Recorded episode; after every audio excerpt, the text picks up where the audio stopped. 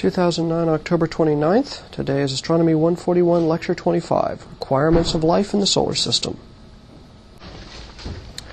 So we've been talking about the solar system and its properties, and it's time now to really turn back to the question of life, since this is not so much an astronomy class as an astrobiology class. We really want to now ask, given what we know about the places in the solar system where we might want to start examining, what are the requirements for life? Let's review those and then look at the requirements for life now in a planetary context. So before we've done this question of what are the requirements, what's the chemistry of life, we talked about life on Earth. But now let's take those lessons forward and say in a planetary context, what are some of the considerations comparing the properties of planets and what we know of the requirements for life, and give us some clues as to where we might go start looking within our solar system for other living systems. So today we're going to be exploring the requirements for life and the factors that affect what we'll call planetary habitability. Now I'm going to use the word planet very loosely here. I'm not going to refer to just the eight planets, but basically any place in the solar system, any body in the solar system. So throughout the various uh, lecture and, and subsequent sections, I'm going to sort of intermediately say planetary and body. Just think place you can stand or swim or something like that, and the nomenclature will become clear. The English language kind of fails at stuff sometimes. So what I want to do in this lecture is I want to first of all review the basic requirements for life. And these are very simply, we need a source of energy. We need complex chemistry, which usually means carbon chemistry. We need some kind of liquid solvent medium for that chemistry to occur in, which on Earth usually means liquid water. And we need protection from ultraviolet radiation, because U V radiation is a very powerful source of, of mutations and can do bad things. So let's look down the list of these things and see what we can get and where we're going to find these things in the solar system.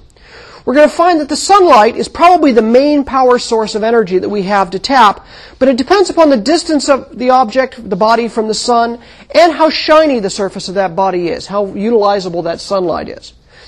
However, sunlight may not be the entire story.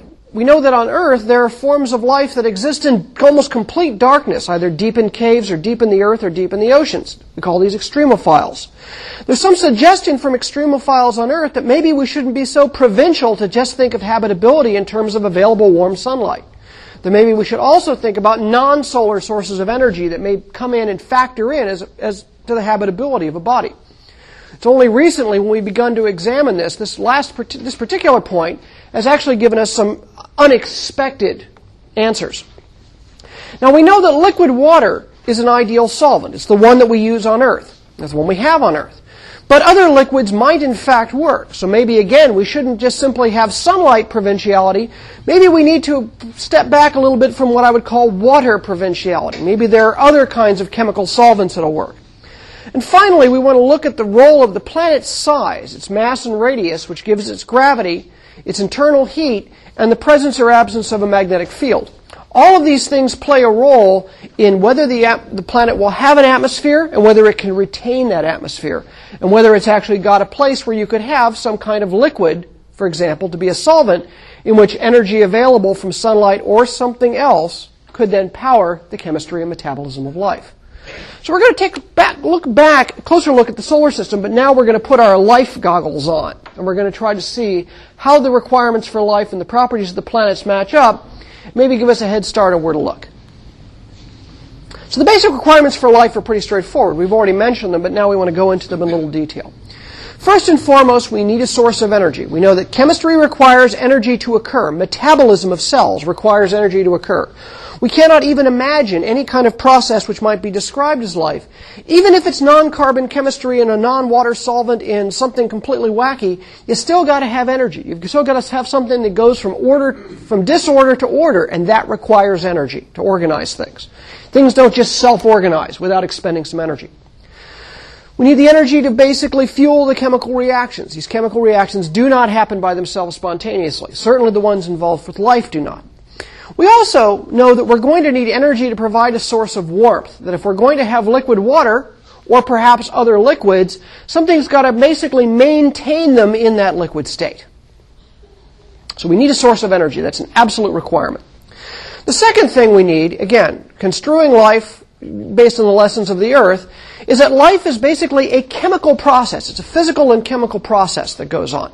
And we know that certainly we need elements much heavier than hydrogen and helium for that chemistry to go on.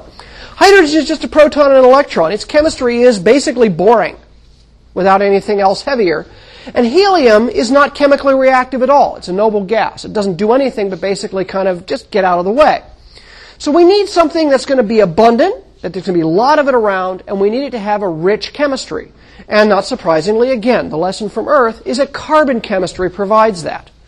Carbon is the basic building block of the kind of suite of complex molecules that are necessary for life. And so I've shown sort of as a stand-in here, of course, amino acids are the ones that are really the critical key pieces for life here on Earth, because it's amino acids that enable the synthesis of proteins, and proteins folded up into enzymes are extremely powerful catalysts for powering the metabolism of cells. So we like to think that the kind of rich carbon chemistry that goes on on Earth, we certainly know must go on elsewhere in the solar system, and indeed elsewhere in the universe. We also know that that chemistry requires a liquid solvent medium to occur in. Co- complex chemistry just doesn't happen on tabletops. It happens inside of liquids. Liquids have a lot of properties that are important to us, and we'll want to review those and then ask, where do I find liquids? We think primarily liquid water is important for a lot of reasons, but maybe other liquids might serve the role as well, and where might those liquids exist in stable form, or any of them useful maybe? And finally, we need protection from harmful ultraviolet sunlight. We know that the mechanism of heredity, at least on Earth, is very fragile in the face of radiation, ionizing radiation. And mutations basically get passed down through the hereditary mechanism, which are often fatal to the organism. So we know that certainly the experience of life on Earth is that land life did not emerge until the Earth had built up enough oxygen to build up an ozone layer to block out ultraviolet radiation. For billions of years, life on Earth swam in the oceans. It was only in the last four hundred seventy odd million years that life went up on land, out of four and a half billion year history. So we certainly are going to be looking for exposed places are not going to be the places we want to look for life. We want to look for places that have protection from ultraviolet radiation, because we know that the emergence of complex life requires protection from this extra in source of energy which does bad things. We can get it from an ozone layer, like we get on Earth. We can get it underwater, which is what happened on Earth for most of its history, or even happen underground. We find life forms that live underground, in rocks, in caves, that are protected from ultraviolet radiation. So this tells us some hints as to the kind of environments on the surfaces we should be looking. So these are the basic requirements for life. Now let's go out and start applying those in a planetary context to what we know about the structure of planets and try to see what we can come up with. Let's start with energy. The primary source of energy for life on Earth is the sun, first and foremost. The sun is, in fact, the main source of energy, period, in the solar system. It pumps out a tremendous amount of energy every second. But how much of that sunlight, how much of that solar energy you received, depends critically on how far away you are from the sun. Okay, first bit of math today.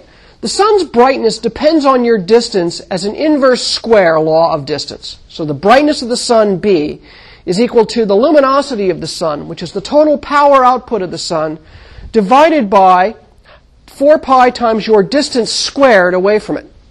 The reason for that is, as shown in this picture here, which is cribbed out of your textbook. The sun is shining out into a sphere in all directions. As you go into larger and larger spheres, you've got the same amount of radiation going into that full sphere, but now that sphere spreads out into a larger and larger surface area. The surface area of a sphere d in radius is four pi d squared. So the brightness is simply the total amount of power divided by the area you're spreading it out over. The further you get, the more area it's spread out over, the less it's going to fall in your eye. And so it's a very simple idea that brightness is an inverse square law of distance. So if I'm here on the Earth, one astronomical unit away, I put my hand out and point it face into the sun, what I will feel is approximately one kilowatt per square meter of power. Let's say then I go out to Saturn, the orbit of Saturn, ten astronomical units away. ten squared is one hundred. So instead of feeling this warmth of the sun, I have one one-hundredth the brightness of the sun, ten astronomical units away. And therefore, I go from one kilowatt per square meter to ten watts per square meter. So the brightness, the power of the sun, the amount that's available to me, if you will, if I spread a leaf, is going to get less and less as the square of the distance away from you. And it's an example of what we call an inverse square law. It's simply geometry, diluting the light as it spreads further and further out. So this is going to give us a fundamental limitation on where we're going to get sunlight. The sun's pumping its power out, but the further I get from the sun, the bigger I've got to be to co- collect a certain amount of solar power. Well, I'm going to spare you the algebra to turn it into this formula, but basically the temperature of an object capturing sunlight and warming up, and as it warms up, it re-radiates heat to get rid of its excess heat and eventually reaching an equilibrium, is the basic principle of establishing a temperature in sunlight. If you sit in the warmth of the sunlight, you will get to only a certain temperature. If you get too hot, you will radiate your excess heat away faster than the sun is replenishing it. If you're cold, you're radiating less, you will build up heat until you reach that balance again. It's called equilibrium temperature. Basically, in, energy in is proportional to energy out. In this class, we're going to skip the derivation and go straight to the answer. When I do this problem for the sun, at some distance in astronomical units away, D, I find that the temperature of equilibrium is expressed in kelvins is two hundred seventy-eight degrees Kelvin times a factor one minus A B to the one-fourth power divided by the square root of the distance. Okay, the distance part we can understand, but the, this one minus A B, this A B is called the albedo. The albedo is a me- mathematical measurement of how shiny an object is. A perfectly black object, an object that basically absorbs light at all wavelengths, has an albedo of zero. It's not shiny. That's zero shininess. An object which is so bright it basically reflects or scatters every bit of sunlight that hits it, so it absorbs nothing, has an albedo of one. And not surprisingly, if you absorb no radiation from the sun, one minus one is zero, you would be basically no solar heating. Reality lies somewhere in between. So on this table over here on the right of the diagram, I show the albedo, now represented not as a number from, unfortunately this is the only one I could find, not represented as a number from zero to one, but from one to one hundred percent. Just a different way of writing it. So a perfectly shiny object would have one hundred percent of this scale, and you'll notice there isn't anything there, because there's no natural objects that are one hundred percent shiny. Water is actually surprisingly absorptive. It's actually somewhere between five and eight percent shininess. That means that if something is between five and eight percent shiny, that means something between ninety-two and ninety-five percent of the sunlight that hits water is absorbed by the water and heats it up. That's why the oceans are so effectively warmed by sunlight on the Earth. Dark, wet soil runs between about seven and fifteen percent, seven and thirteen percent absorptive. So ninety percent in round numbers of the sunlight that falls on dark, wet soil gets absorbed, and only ten percent gets reflected away. So pretty clearly, as you can see, this goes to various things. For example, uh, ices and snow. Snow is really bright, right? You go outside on a snowy day when it's sunny just after a fresh snowfall. You better be wearing shades. You're going to almost go snowblind. Snow can be very reflective. If it's kind of old and gritty, like laying down by the side of the road being splashed by Coda buses, it gets down to twenty, thirty percent reflective. But fresh, brand new snow can get upwards of eighty-five percent reflective. So if I cover a body in snow, it's not going to warm up very fast because it's reflecting most of the sunlight away instead of absorbing it. So this formula here, which is fairly useful for computing temperatures in our solar system, so we're looking at just the solar system version here, is twofold. Let's just pay attention to a single object has a particular albedo based on what it's made of. For a given albedo, the equilibrium temperature goes gets smaller as distance gets larger.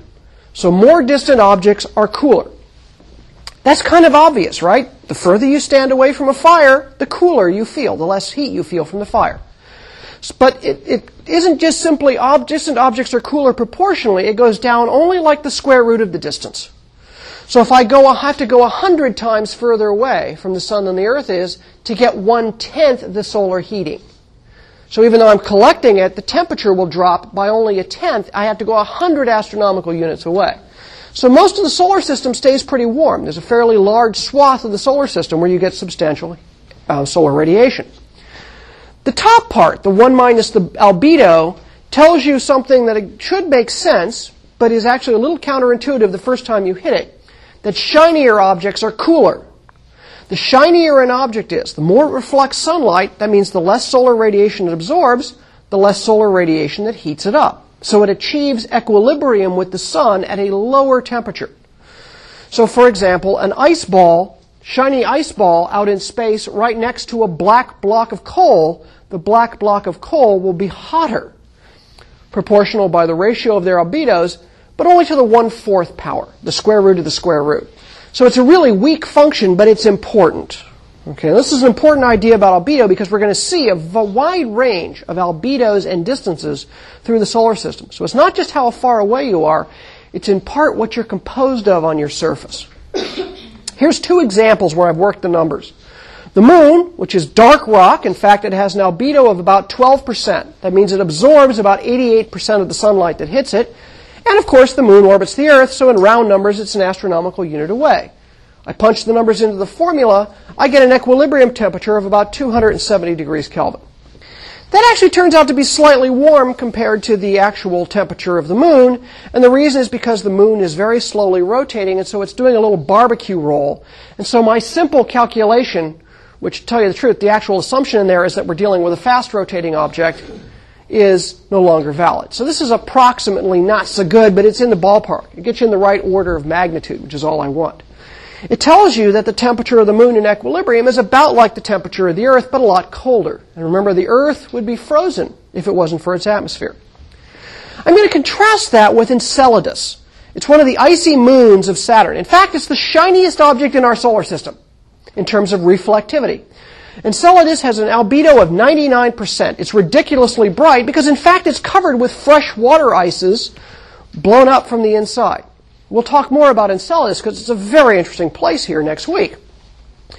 However, it's out at Saturn, which is nearly ten astronomical units out, or nine point five four to be precise.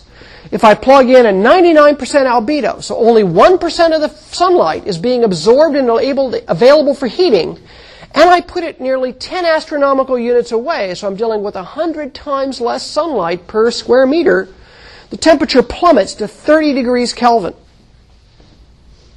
So Enceladus is going to be really cold. And this actually turns out to be a pretty good number. The minimum temperature on Enceladus is about thirty-two, thirty-three degrees Kelvin. So as an approximation, it's pretty darn good. It actually gets up to about seventy-five degrees Kelvin. Which seems like quite a bit, and that's because there's some other interesting stuff going on in Enceladus. But if just sunlight was all that mattered, sunlight being absorbed and re-radiated, then this is how you would estimate the equilibrium temperature. It's not only how far away you are from the sun, but how shiny you are. The shinier you are, the cooler you are. Now, I can modify this. And the way I modify this is if I have an atmosphere that's heavy enough to have a greenhouse effect. If you have a greenhouse effect, it traps some of that radiation the planet's trying to shine off into space and wraps it in part of the atmospheric blanket, and the temperature rises. So you may remember from when we talked about the Earth's atmosphere, the Earth is thirty-five degrees Kelvin warmer than it would be if it had no atmosphere. The temperature at the Earth is more like two hundred ninety degrees Kelvin, or almost three hundred degrees Kelvin on average, not two hundred seventy. Now, of course, the Earth is a little bit darker, gets to a slightly different temperature, but we have things like clouds that are really shiny, or polar caps that are shiny. So you can see how all I do is change things a little bit, and I can affect the thermal balance of the planet. If a global ice age occurred and we had snowball Earth, the Earth is covered in fresh snow, it suddenly becomes super shiny. Becomes super shiny, it's less effectively solar heated. And I have to rely not on sunlight to thaw the Earth, but on a runaway greenhouse effect because I shut down the carbon dioxide cycle. So it all comes in as a piece to this. So this is what affects the temperature of sunlight where you are in the solar system. But sunlight's not the whole story with energy. We know on Earth there are a class of objects called extremophiles, organisms that are adapted to live in extreme environments. In particular, there are two particular types of extremophiles, which I'm going to now give a sort of a, a, a sort of a rough and ready name for them. One of them I'm going to call hot forms of life. These are microbes that survive near boiling geysers, in deep pools, or in deep ocean thermal or volcanic vents. And some of these things are not just simply microbes. For example, this cluster of tube worms. They're called Pompeian worms, in fact, around, clustered around a deep ocean vent. There's no sunlight down here. This is so far down in the ocean, the sun doesn't penetrate. These things, however, are living, and they're getting energy because they're in a warm environment. They're deriving the chemical energy for them, from their metabolism by the metal, the oxidation of iron and sulfur from the volcanic vent. But these are capable of living in a warm environment far from any sunlight on the Earth. An even more extreme example of non-sunlight Earth is what we would call, what I'll call loosely, dark life. This is life that simply never sees the sun. It's buried deep many kilometers underground, microbes that are buried deep inside of polar ice where the sun simply does not shine. These things don't have a nice, rough and ready source of heat available to them, but just enough to be able to maintain enough chemical metabolism, even when frozen in ice. So it tells us that looking for habitability simply where the sun is bright is probably going to miss a lot of life. In fact, on the Earth, we think that there's more biomass buried in the Earth in endoliths, these extremophiles that are um, adapted to living deep inside rock, then there is biomass on the entire surface with every plant, animal, and microbe on the surface. So we shouldn't be provincial to just simply focus on sunlight.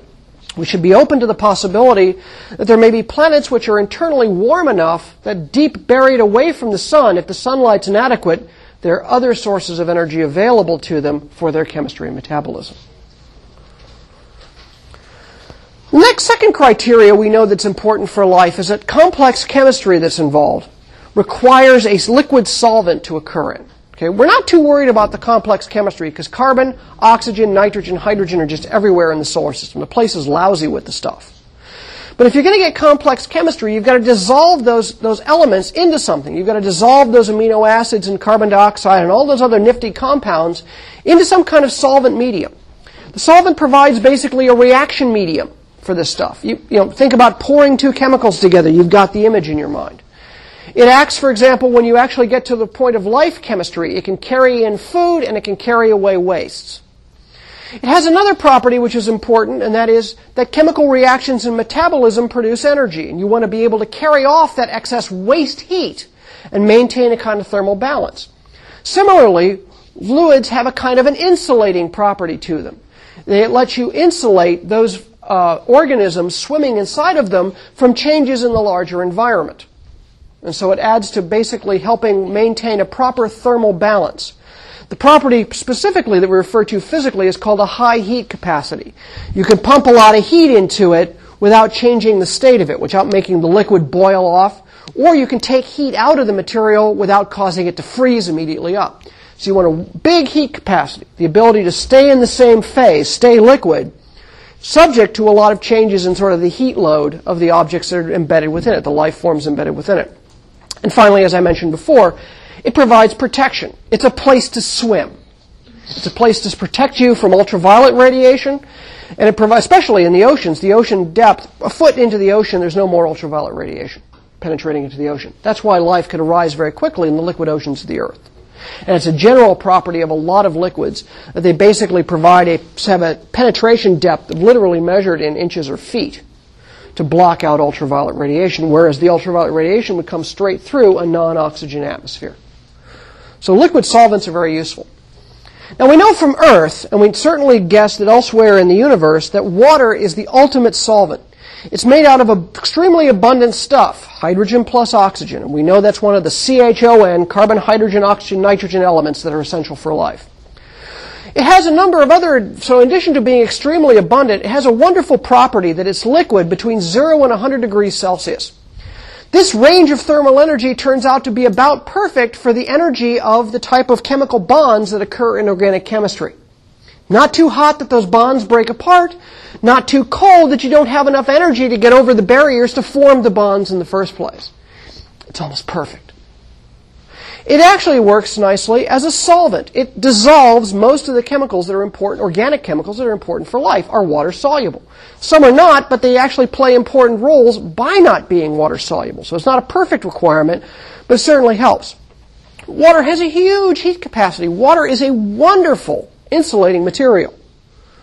It's less dense when it freezes, so it has this wonderful property that when you freeze water, the ice floats to the top and leaves the liquid below, so it freezes from the top down and actually maintains a liquid layer that ultimately ice also works like a marvelous insulating layer in itself and forms a nice protective barrier. And it has this wonderful property that has this really nice high surface tension, so you can actually form it into liquid, you can flow easily over things, it doesn't evaporate quickly. It's wonderful stuff. Water's great. But it's not, so we, we think, I think it's a good assumption if you just wanted to say, where am I going to go looking for life Go find, you know, remember the old statement, follow the money. Well, follow the liquid water. If you want to find life in the solar system, look for liquid water. That's your best bet. And I think that's probably the safest bet. But there are alternatives. There might be other liquid solvents that would work. Now again, to put remind you of water, H two O, liquid from zero to one hundred degrees Celsius, which means it has one hundred degrees Celsius liquid range. That's a big range of temperatures. Going down in decreasing temperature, the next up, again, we must be made of abundant stuff. So we've got to be made of carbon, hydrogen, oxygen, or nitrogen. Well, nitrogen and three hydrogens makes ammonia. It's liquid from seventy-eight to thirty-three degrees below zero Celsius, or about a forty-five degrees Celsius range. This has a lot of interesting industrial um, applications. In fact, it's used quite a bit because it's actually cold and frozen when water would be completely fro um, I'm sorry, it's cold and liquid when water would be completely frozen. It's a marvelous solvent medium. It's got a good temperature range. It's actually got a great range of properties for heat capacity. Unfortunately, it's like ferociously toxic, so it's kind of nasty to deal with. Next down in temperature is methane. Carbon and four hydrogens, so we're still playing the C H O N abundances there, so it's going to be abundant. It's liquid from minus one eighty-two to minus one sixty-four degrees Celsius, which is actually a pretty narrow range of about eighteen degrees Celsius. But even though it's really ridiculously cold, it turns out that methane can be liquid under certain properties. It has a triple point. It has three phases, liquid, solid, and gas. It's gas on the Earth. The primary source of methane on the Earth is, in fact, in the stomachs of cows, both burping and other places I shouldn't talk about on a public podcast. But it also turns out if you go out to places like Titan, Titan, actually, we've discovered on the moon Titan of Saturn, lakes of liquid methane. Titan has a methane cycle that looks like an analog of the water cycle on Earth, as we're going to see next week. So this is certainly a plausible medium. Although its extremely low temperature does not sound like a place where you're going to be finding a lot of organic chemistry, but we're not so sure. Finally, ethane. It's basically meth made up of two methanes, and you get rid of one, a couple of the hydrogens and put the carbon bond between them. Ethane is a marvelously stable liquid. It has a much larger range, ninety-four degrees Celsius range of liquidity, from minus one eighty-three to minus eighty-nine degrees Celsius. Ethane has a lot of applications. I don't know if any of you worked or have worked in a scanning electron microscope lab, but liquid ethane is actually used for preparing samples and freezing them because it has a marvelously big heat capacity. And it's really easy to handle. It's kind of nasty, but it's easy to handle. And this, in fact, is a rig taken from an electron microscope lab where a sample is being frozen here, quick flash frozen in, in liquid ethane. If you tried to slow freeze it, big water crystals would form and blow your little thing apart, and you wouldn't be able to see what it looks like under the electron microscope. You want to flash freeze something. Liquid nitrogen's okay for flash freezing. It's a common flash freezer, but the problem is it doesn't have much heat capacity. So it's not going to be able to soak up heat before it bubbles off. So ethane turns out to be abundant on Titan as well. And in fact, methane and ethane may in fact be the liquid water equivalents. Probably methane is really the water of Titan. And ethane may also play a role. It's a solvent, but at extremely low temperatures. So maybe there are options. Maybe there are other alternatives that we should be open to, even if, to be frank, we haven't figured out how to get lifelike met- metabolic chemistry to be going at minus one eighty degrees Celsius. So, but it could still be there. The universe always surprises us. Okay, so we got energy, and we got a solvent medium. And the solvent medium are things that exist in a fairly narrow range of temperatures where they're liquid. Outside those ranges, they're either flashed into vapor or they're frozen solid. So we have to look for places where those possible media are going to be liquid. Another slightly less obvious requirement for life in a planetary context is it'd be really nice to have a place to stand or a place to swim in. Life wants to be somewhere. Chemistry has to occur somewhere. So let's look across the solar system and see what we got. Well, let's start with the, the eight planets up here. The inner four terrestrial planets are small and rocky. They have solid surfaces and place to stand. They have rocky surfaces where liquid can pool and form oceans for something to swim in. The only place we know of right now where that's occurring is right here on the Earth, but maybe the other planets have some possibilities in that regard as well. The giant planets of the outer solar system, the two gas giants, Jupiter and Saturn, and the two ice giants, Uranus and Neptune, are really big, but have no solid surfaces. No place to stand, no place to swim. So we're probably not going to get much traction looking for life out on the gas giants. But associated with the gas giants are a number of very small, rocky and icy bodies. They are, at least to a first approximation, a place to stand. Whether conditions on them could be warm enough that some of that water or methane or ethane could be liquid and therefore give you a place to swim, well, that's a question we're going to be addressing over the next couple of lectures. So certainly the possibilities, if you asked me, you know, five years ago, ten years ago, where you should go looking for life, I would have said Earth and Mars, eh, probably not. Mercury is out, Venus is out. But now, in fact, some of the most interesting possibilities may not be Mars. They may, in fact, be among these small, rocky, icy worlds of the outer solar system. But they're far away from the sun. The sunlight's cold. Yes, but the lesson of extremophiles is sunlight's not the whole answer. There could be another source of heat. If there's enough heat and liquid water and organics and protection from U V radiation, I have four requirements for life in an unexpected place. So let's look at some of the things that might play a role in planetary context. Okay, a place to stand is certainly one of them. Another turns out to be an interesting factor in determining the potential habitability of a planet is internal heat. Okay, inside of the Earth, when you open up the inside of the Earth, there's a lot of latent heat. There's heat left over from formation because it's big, as we saw the other day. And there's like additional radioactive heating that keeps the Earth a little hotter. It isn't just cooling off. It's slightly replenishing some of its lost heat. What this internal heat does in the Earth is it drives convection currents. It drives convection currents up in the mantle. And these convection currents in the mantle are what drive plate tectonics on the surface of the Earth. Plate tectonics are very important to the Earth and for the Earth's habitability. Because as you'll remember, plate tectonics is one of the key agencies behind the carbon dioxide cycle. You get water washing carbon di- liquid water washes carbon dioxide out of the atmosphere. It flows into the ocean, reacts with calcium, precipitates out as carbonate rocks. Those carbonate rocks get incorporated into the ocean crust, and as plate tectonics carries that ocean crust below the surface of the Earth, it locks up the carbon in the deep interior. Shut down plate tectonics, you shut down the storing of carbon in the deep crust of the Earth.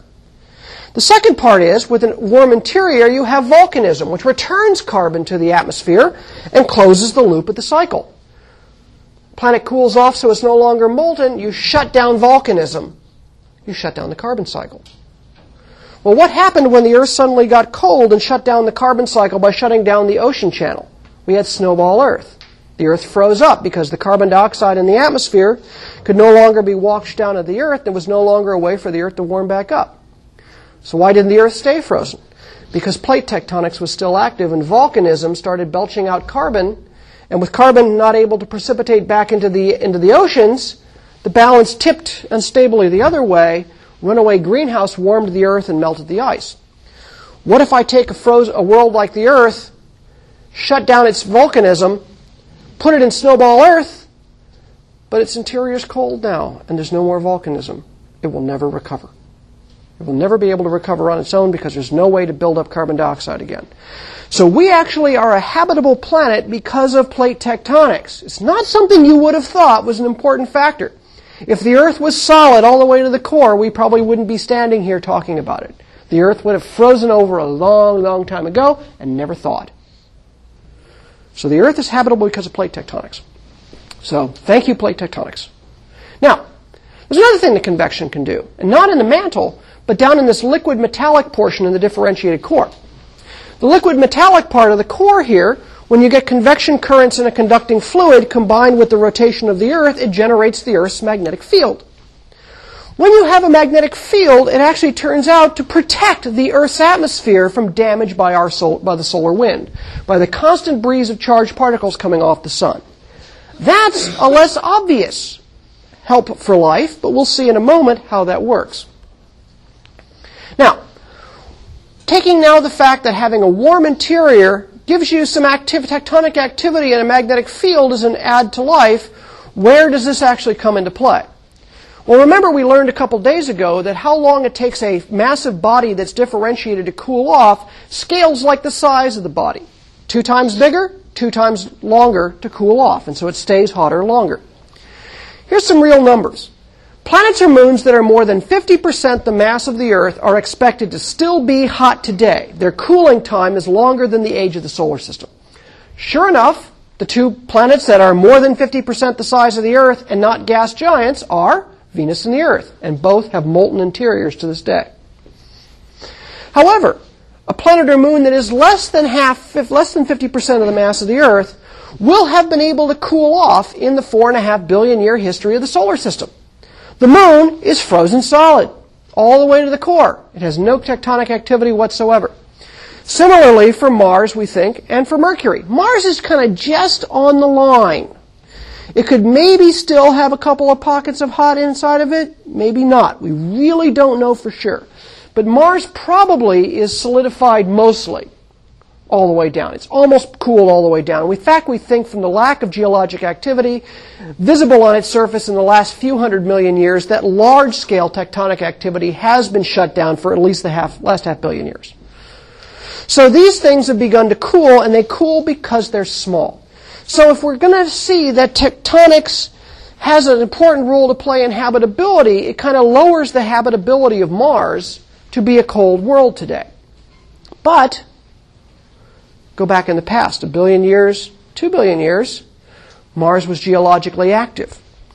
So maybe this is telling us that if life needs a certain amount of geological activity, maybe we're not looking for life on Mars today so much as evidence of past fossil life on Mars. So it still keeps that door open. What about magnetic fields? Well, magnetic fields are interesting because they actually protect atmospheres from stripping by the solar wind. The solar wind is made of charged particles. Charged particles cannot cross a magnetic field line. They get bounced by it and deflected by it. So the Earth has a huge magnetic field because of its dynamo inside of its rotating, convecting metallic core. And so as a consequence, when the solar wind goes blowing past the Earth, it blows around the Earth because it's deflected by the Earth's magnetic field. The solar wind doesn't touch our atmosphere, and so the atmosphere stays intact. Mars, early in its history, probably had a strong magnetic field and was able to deflect the solar wind. But as it cooled off, eventually the interior solidified, the dynamo shuts down, and the magnetic field fades away. And then it's ex- basically exposed to the full fire hose of the solar wind. And so Mars is already small. It's already got weak gravity. It can barely hold on to its atmosphere. And now it's trying to hold on to the atmosphere while the sun is going blowing on it. It very quickly blows the atmosphere off the planet. So you start losing your atmosphere quickly. So magnetic fields are important, but you lose your magnetic field once you solidify, even if you had it in the past. So again, it's this idea that we maybe should be looking in the past of Mars for the conditions that may have been conducive to life as we understand them on the Earth. Finally, the size of a planet affects the ability of the planet to retain atmospheric gases. It depends upon both the mass and the temperature. And again, we've seen this plot a lot, where I've plotted the temperature of the upper parts of the atmosphere on the x-axis, from hot to cool, from left to right, and the escape speed of various gases, in this case, the escape speed from that upper atmosphere in kilometers per second, and then the lines show the thermal speeds for various gases. If a planet is above the lines, the gas is retained. If the planet is below the lines, the gas is lost to space. The gas evaporates away. So, another factor in a body's habitability is the size of the atmosphere, if any, that it can retain. If a body's too small, like Mercury, and too hot, the gravity is too weak to hold on to its atmosphere. It loses its atmosphere. It simply won't have one. Now, this depends a lot on local temperature, because Mercury close to the sun is going to lose it a lot faster than a Mercury-sized object deep in the outer solar system where it's colder and the atoms, all molecules, all move slower. They can be held onto by a smaller world. However, you can go too much the other way in terms of building an atmosphere as well. If a body is too physically large, if it's so big that it actually can begin to hold on to hydrogen and helium, you suddenly can build an atmosphere out of a vast reservoir of material in the early solar system. And so you tip over from being something like, on one extreme, you're airless like Mercury. On the other hand, you get to tip over into all gas, or mostly gas, like, Merc- like Jupiter, Saturn, Uranus, and Neptune. You build and retain these big, heavy hydrogen-helium atmospheres. When that happens, you got two problems. Number one is you got nowhere to stand. And number two, the conditions can be so hot or such high pressure that they become utterly inhabitable. You basically can push yourself past this, the limits of habitability. The other problem is you build those big atmospheres out of hydrogen. Once you start getting hydrogen-rich atmospheres, you start getting into the realm of reducing chemistry, and you basically shut down all the forms of chemistry that are more familiar for the types of life on Earth. So, too small, too big, so there's some kind of happy medium which is just right. Not surprisingly, this is the first introduction we're seeing in this class to what's known as a classic Goldilocks problem. Just like Goldilocks and the Three Bears. Not too hot, not too cold, just right. There's also not too small, not too big, but right-sized.